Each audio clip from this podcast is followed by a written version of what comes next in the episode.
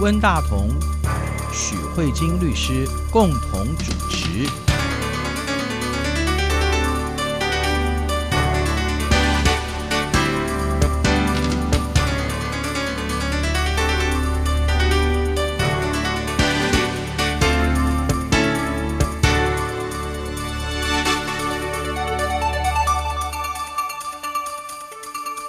各位听众好，这里是中央广播电台两岸法律信箱，我是温大同。听众朋友大家好，我是许慧金许律师。其实最近在我们台湾的法律界，一个比较大的事件，就是在五月三十号，大法官会议通过了这个释宪文哈。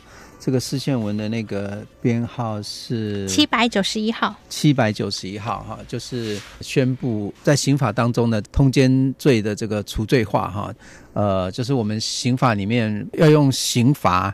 去惩罚那个虽然是告诉乃论，但是就是会把那个通奸的人哈关到监狱里面去的这样的一个刑罚，把它废除掉啊，认为它是违宪的。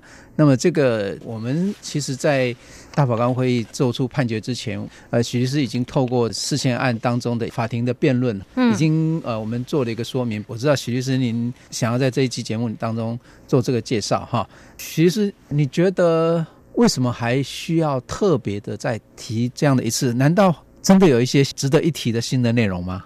哦，你说我们节目为什么要再做一次关于通奸罪的讨论？对对对，我觉得是不太一样，因为在之前我们有跟听众朋友介绍说，这个视线的申请应该这样说，我们有跟听众朋友介绍过，这个视线的申请是有很多实务的工作者，包括法官所提出来的。那他们也认为这个部分呢，应该是有违宪的部分，而申请大法官解释，因为法律都没有修改嘛。那为什么会走这个视线呢？是因为呢，以台湾的民调来。来说，支持通奸入刑罚的。一直都是占相对的多数，嗯、是就是以台湾民间社会的舆论来说，你如果说通奸要废除刑罚，嗯、台湾的社会是不支持的。嗯、那但是很多司法实务工作者觉得，哎，在这个部分，他们以他们对法律的了解，认为这个地方是侵犯人民的宪法权利，所以提出这个释宪。嗯、那我们也从这些实务工作者以及宪法法庭的辩论里面，我们去看一下支持者跟反对者的说法是什么。嗯、但是到最最后结论是什么？那个时候还不知道。Uh huh. 那大法官他到底是站在什么样的角度上？这一次答案终于公布了，嗯、就是两个都违宪。嗯、那我们现在就应该要很认真来看一下，这个大法官呢是基于什么样的角度？他宣告了通奸是有刑罚的处罚是违宪，嗯、然后也认为只告小三不告配偶这样的行为也是违宪。徐律师，呃，这次大法官会议还蛮特别的哈，就是说许宗力大法官啊，也就是司法院院长，嗯、他还透过直播，等于就是跟社会大众解释这个判决哈。这个这个形式在过去有发生过吗？其实是没有的，但是我觉得通奸罪这个部分啊，我觉得这一次。大法官是很清楚的意识到，可能这号解释做出来会引起到社会很大的反弹，嗯、而且事实上，在五月三十号，大法官用这一号解释宣告了这个刑法是违宪以后，我们可以看到社会的新闻真的是一面倒的不支持大法官的会议解释。是是。我们看到很多的新闻就会说，从此以后外遇就合法啦，对，对不对？应该都听到很多这种事情，就是说什么小三的胜利，对，对对对对对，就是我们可以看到新闻媒体在处理这样的新闻的时候，似乎也没有非常正确的理解大法官会议的解释。那我这样想，我觉得司法院或许就是有预期到这样的一个状况，嗯、他觉得。与其让媒体来报道，嗯、那还不如我第一时间跟你们做沟通。啊、那这一个部分不是只有许宗力大法官这样做而已。我们可以看到这一次的解释文以外的很多大法官的协同或不同意见书，你会发现他们写作手法也是想要跟社会大众沟通的。他写作。你可以很明显的感觉到，他并不是在写给法律人看的。嗯、对他比较白话，对不对？对，他有很多说法都还蛮有趣的。对，他是想要写给社会大众们看的，嗯、所以我觉得我们这一集会特别讲的话，就是我们今天可能不会特别着重在法理上的介绍，而是我们来看一下这些大法官到底想要跟我们说什么。嗯，我觉得这一个可能是这一集我想要介绍的部分。Okay, 那呃，我们先来讲一下在台湾的大法官会议解释，因为中国大陆没有这样的一个解释，所以我再做一个简单的介绍。我们台湾的大法官总共有十五位，嗯、一位是司法院院长，嗯、那剩下的十四位，这样就形成一个十五位多数决的情况嘛。那在这个部分，我们会以这十五位共同写一份，嗯，叫做解释文。然后还有解释理由，嗯、这是以十五位的名字一起发的会议的结论。嗯、那这个呢，解释文才是真正有拘束力的。嗯、那解释理由是去阐释解释文所没讲清楚的部分，但是这不代表每一个大法官都对这个解释文或解释理由书有高度的认同。嗯、他们有些人。可能是觉得解释文或解释理由书讲的理由还不够清楚，嗯、或者是讲的理由跟他不完全很像，但是总的来说结论没有什么太大的改变，他们就会想要把自己想跟大家说的话，透过协同意见书的方式来去做进一步的说明跟阐释。嗯、那如果相反的，如果是完全不认同这个解释文或解释理由书，他们就会写不同意见书。嗯、所以你就。就会发现台湾的大法官会议的解释，你就会看到一个正规的，是真正有拘束力的解释文，嗯、搭配一个解释理由书，嗯、以及如果大家有各自不同的意见，嗯、会有各式各样的意见书在一份里面，这样子，这是我们的解释的那个长的样子。嗯、那在这一次的话，我们先讲。经过这十五个人开会所会议做出来的最大公约数的解释文跟解释理由书，他是这样说的：他说，我们处理两个标的，一个是说刑法二三九条就是处罚，如果你是在。婚姻中跟别人发生性行为这样的事情，是要被刑法处罚的。这个规定有没有违宪？尤其大法官要去处理，他过去在五百五十四号的时候就已经做出来，对，他觉得两百三十九条是没有违宪的。那大法官就要自己处理。他为什么要做这个改变？对，他要为什么要做这个改变？好，那关于这个问题的话，大法官就告诉你一个很重要的状况，他说。过去的五百五十四号解释也是大法官，这一号解释我也是大法官。嗯、为什么我们隔了快要两百三十几号的解释中，我做了完全不一样的间隔？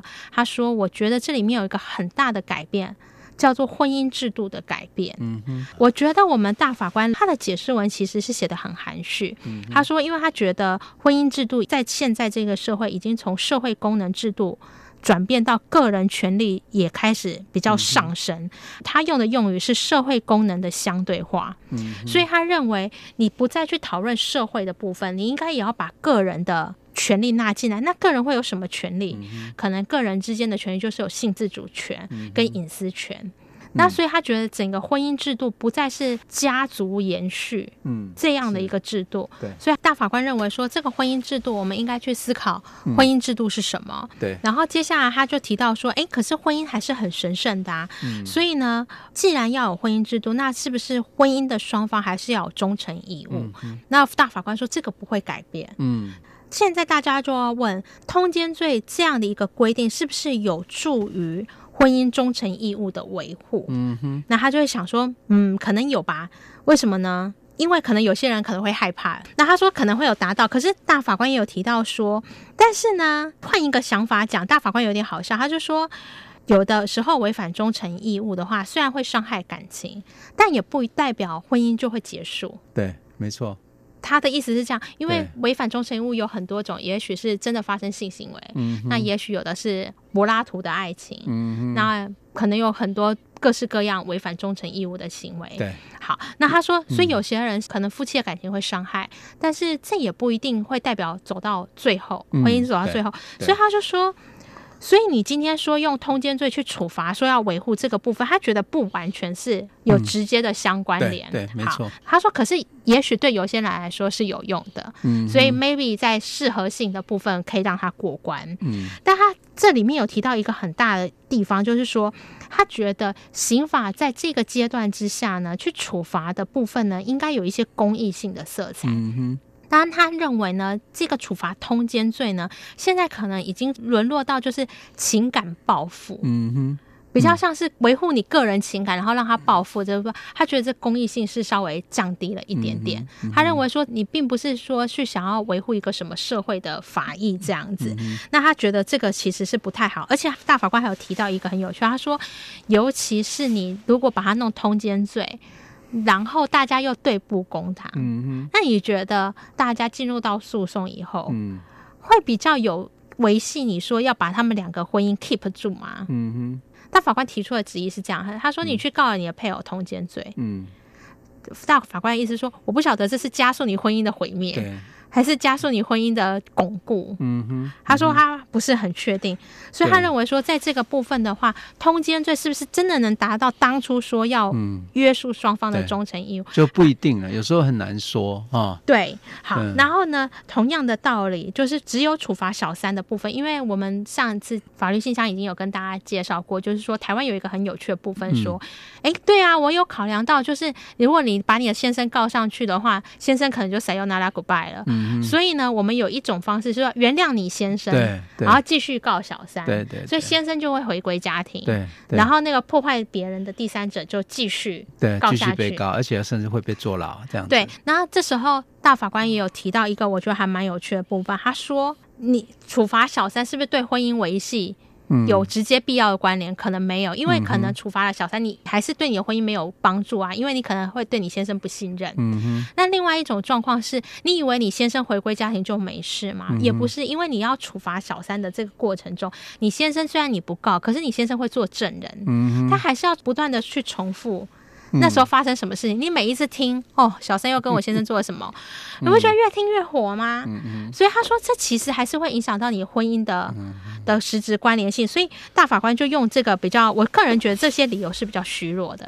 他认为他违宪。其实我觉得大法官有一个很重要的理由是写在后面。他说，其实整个用起来是是性别失衡的。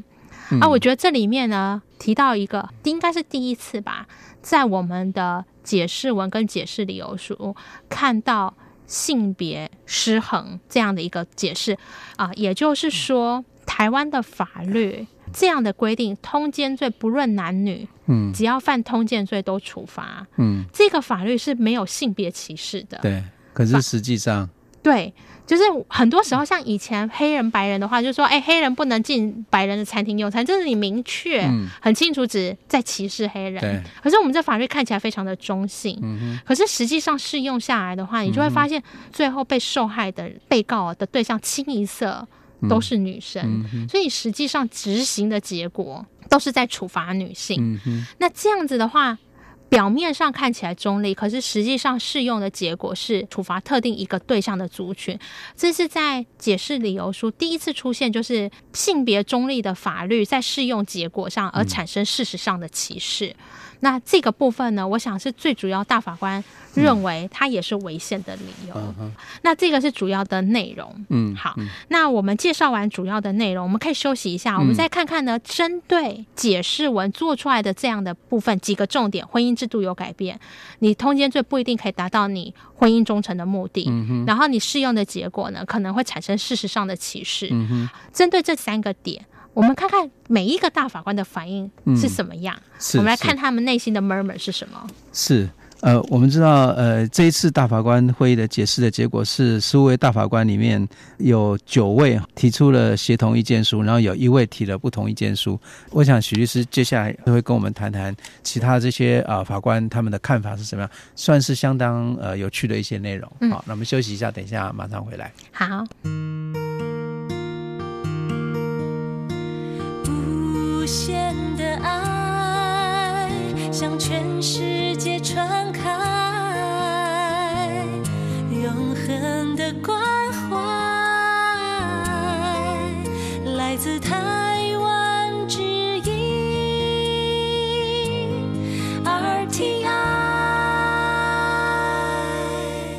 这里是中央广播电台两岸法律信箱，我是温大同。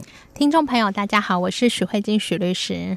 是我们今天在节目当中讨论的是，在五月三十号，大法官会议做出了通奸罪违宪的这样一个判决哈。那刚才许律师跟我们介绍了这个判决的主文的一些主要的内容。那接下来许律师要跟我们介绍其他的一些大法官在讨论这些问题的时候，他们提出了一些比较不同的，或者说比较新颖的观念。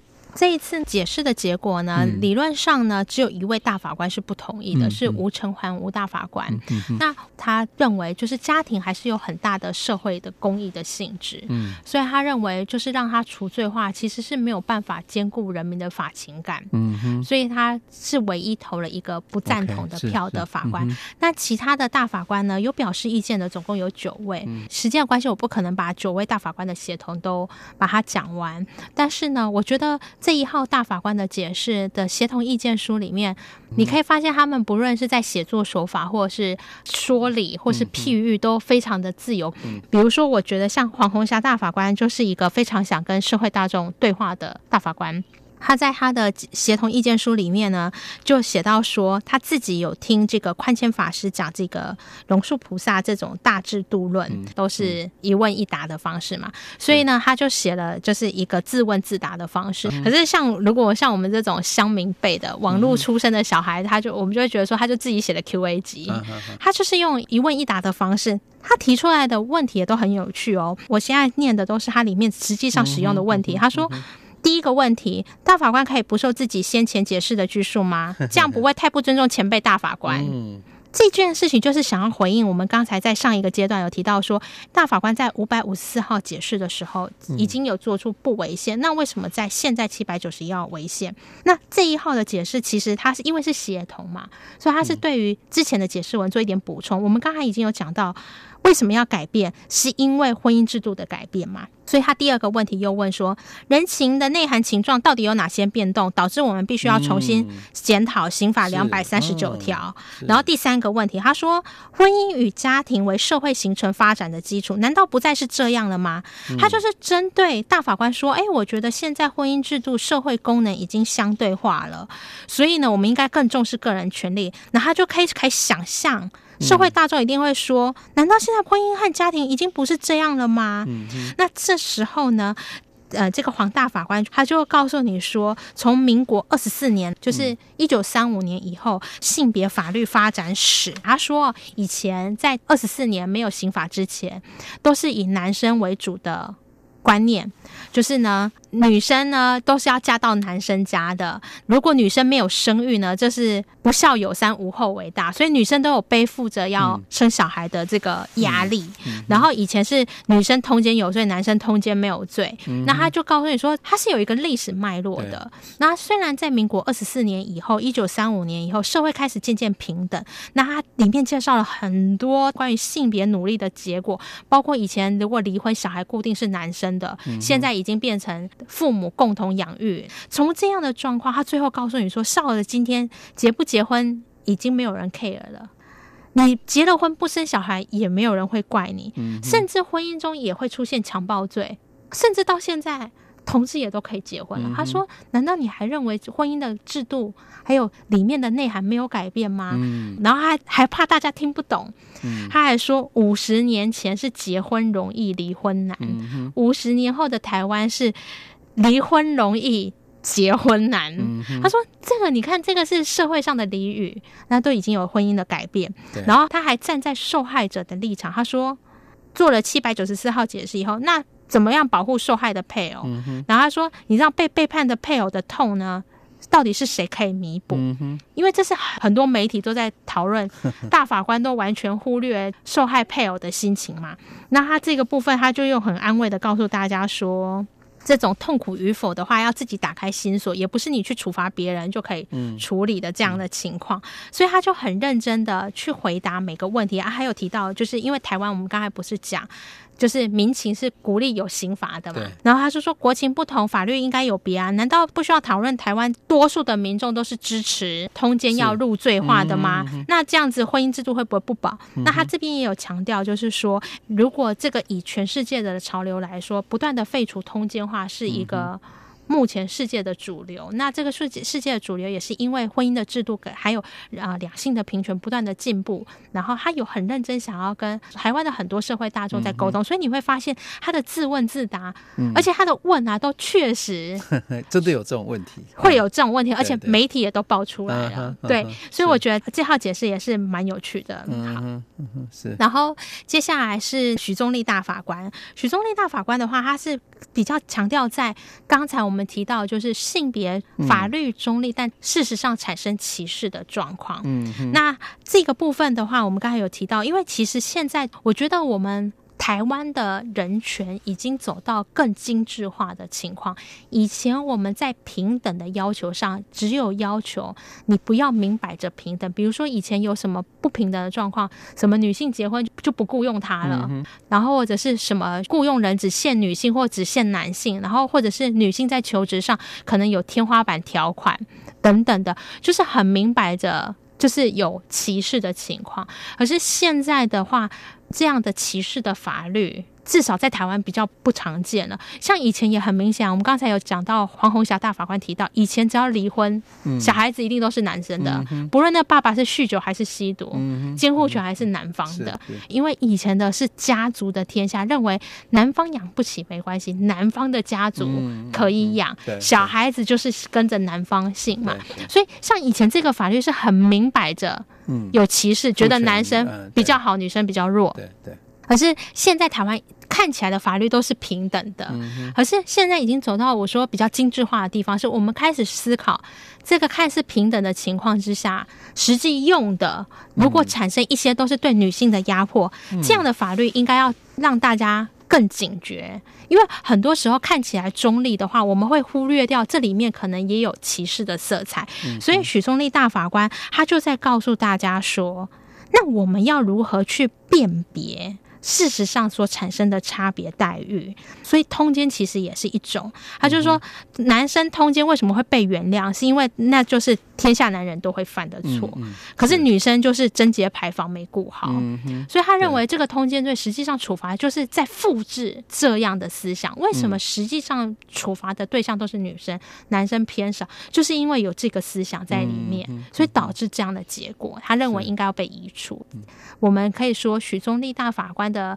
协同意见书就针对解释文里面提到这个法律中立的这样的部分进一步做阐明。嗯，然后蔡炯敦大法官很有趣，他是呢跟黄红霞大法官有一点点类似的地方是呢，他从法制史来跟你做考察。嗯，他从民国二十三年的部分呢，就是一九三四年的部分，他就告诉你在那个时代里面。嗯已经有人吵过了。那个时候的社会氛围甚至高涨到一度要把通奸除罪化。那、嗯、他就告诉大家说：“你看这个时间点，距离我们现在八十几年前。嗯”都有这样的声浪，难道八十几年后的我们思想不如八十几年前的吗？好，啊我觉得也蛮有趣的。好，那黄瑞明大法官的话也是一样，可是他们每个人从法制史的角度来看呢、啊，切的不一样。黄瑞明大法官呢，他就告诉你，我把标题设的更大，他说人类历史上对婚外性行为都是有处罚的。嗯不论是台湾，不论是中国、亚洲或者世界各地，嗯、所以呢，他就告诉你说，关于婚外性行为的部分呢，他就开始跟你讲什么西方的文明啦，嗯、西方的基督教啦，嗯、然后呢，西方的这个二战六八学运，嗯、那个时候青少年反叛的心情，嗯、就是那时候有一个很强烈的叛逆思思潮嘛，反战啊什么，然后开始美国也有民权运动啊，这个部分他说。从西方这个脉络底下，你就可以看到他们怎么样去挑战他们的宗教的权威。嗯、然后呢，后来西方社会现在通奸的部分也都不入罪了，都是直接走民事损害赔偿。嗯、黄瑞明大法官他也有提到说，最好大家就跟你说那是西方啊，嗯哼，又不是我们台湾，所以他也有提到说，人家西方是这样。那以亚洲文化来说，受到儒教文化比较深的东亚社会呢，其实也是有转变。最大的转变是什么呢？嗯、是我们从大家庭转为小家庭。是他说，这个小家庭的兴起，其实有助于男女平权的发展。嗯、为什么？因为如果你你今天像以前一个女生嫁到男生家，你是服务的是那个男方原本的那个家族，对，所以以一个外来者进入别人的原生家庭会有不适应。嗯、可是现在是小家庭。大家都各自摆脱原生家庭，那可能开始有家务分工啊、嗯、家务由己等等的。他说，这个小家庭最后呢，婚姻制度有改变，从服务家族到追求个人幸福。嗯、所以他说，既然是从个人幸福比较自由主义的观点来看的话，嗯、或许两个不适合的人就是应该要分开。这是黄瑞明大法官是从比较个人主义的思潮来看，嗯、你会发现黄瑞明大法官的这样的写法是跟申请人很多很多实务工作者的法官有很高度的相呼应的，因为当初那些法官就认为说两个不合的人一直把他们绑在一起要干嘛，是这样的感觉。然后黄昭元大法官是我觉得最 over 的。大法官黄昭元大法官的那个协同意见书里面，他前面有很认真的去论述，比如说性自主啊，然后性自主决定权啊，这些权利的分界怎么样？可是他为了要让大家更快去理解通奸罪为什么后来被这么多大法官认为应该是要违宪的，他用了一个。我觉得蛮惊恐的比喻，嗯、就是我觉得有一点物化的比喻。嗯、他说大家都说忠诚义务，忠诚义务。他说说穿了就是配偶对于他方性器官的排他跟独占的使用权。嗯、所以他把婚姻的忠诚义务完全物权化了。嗯，我觉得他是从那个通奸罪的定义去导出这个结论，嗯、对不对？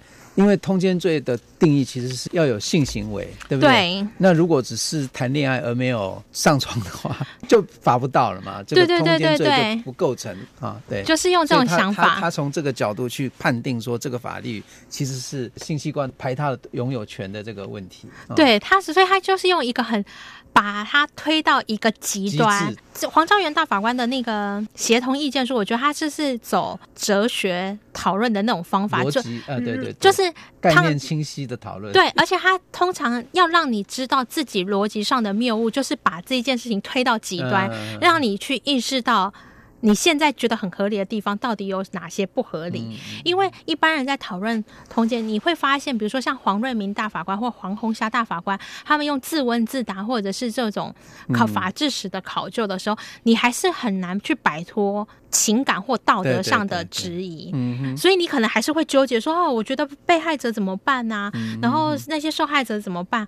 那我觉得黄昭元大法官是走那种当头棒喝式的那种推到极端，他就说：大家先来把这些情感先撇开来哦，嗯、我们来仔细看。那你说通奸，你一直希望赞成这个刑法化，那你到底赞成的东西是什么？嗯、你不过就是赞成对他方性器官的排他嘛。对对。那如果照这样的说法来看的话，嗯，其实我们台湾也有很多法律没有把这个排他权执行到底。嗯，他的意思就是说。如果你觉得性器官的排他这么重要，那其实也不是永远都是你跟他结婚，他的性器官就是就只有你一个人能用啊。没有，嗯、你如果原谅他，也不是。对。那而且就算结婚，也不是只有你能用，因为呢，婚姻中也是有婚姻中的强暴，嗯，你还是要尊重你配偶的性自主的权利。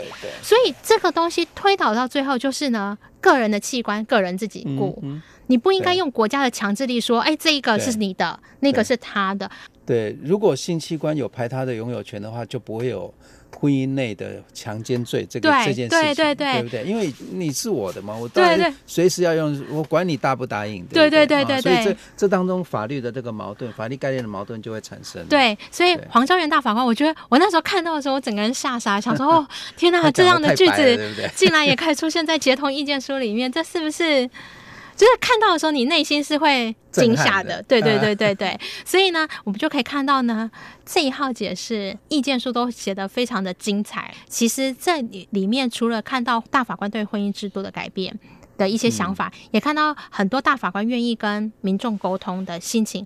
其实我觉得这是好的。我觉得这有一个也是凸显，我觉得我们台湾的。人权吧，因为如果是那种权威的司法机构，他可以写一个你看不懂的东西，告诉你说事实就这样，大家买单吧。嗯哼，他大可不必去跟你沟通。对对对，因为他就是一个最大的宪法解释机关，而且是他的权利嘛。对啊，他的权利，他理你。对对，我觉得他没有很傲慢。对对，我我我觉得这是我看到这一套解释的时候，你你可以完全不采信他这个理由。我觉得大法官也没有说大家一定要觉得他是对的，但是我觉得这一点来说是我觉得更可贵的地方是法律走下那个最高的那个殿堂，然后下来跟大家沟通。我觉得这也是一种民主国家成熟制度的展现。嗯。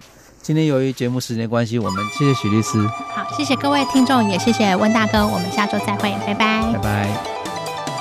无限的爱向全世界传开。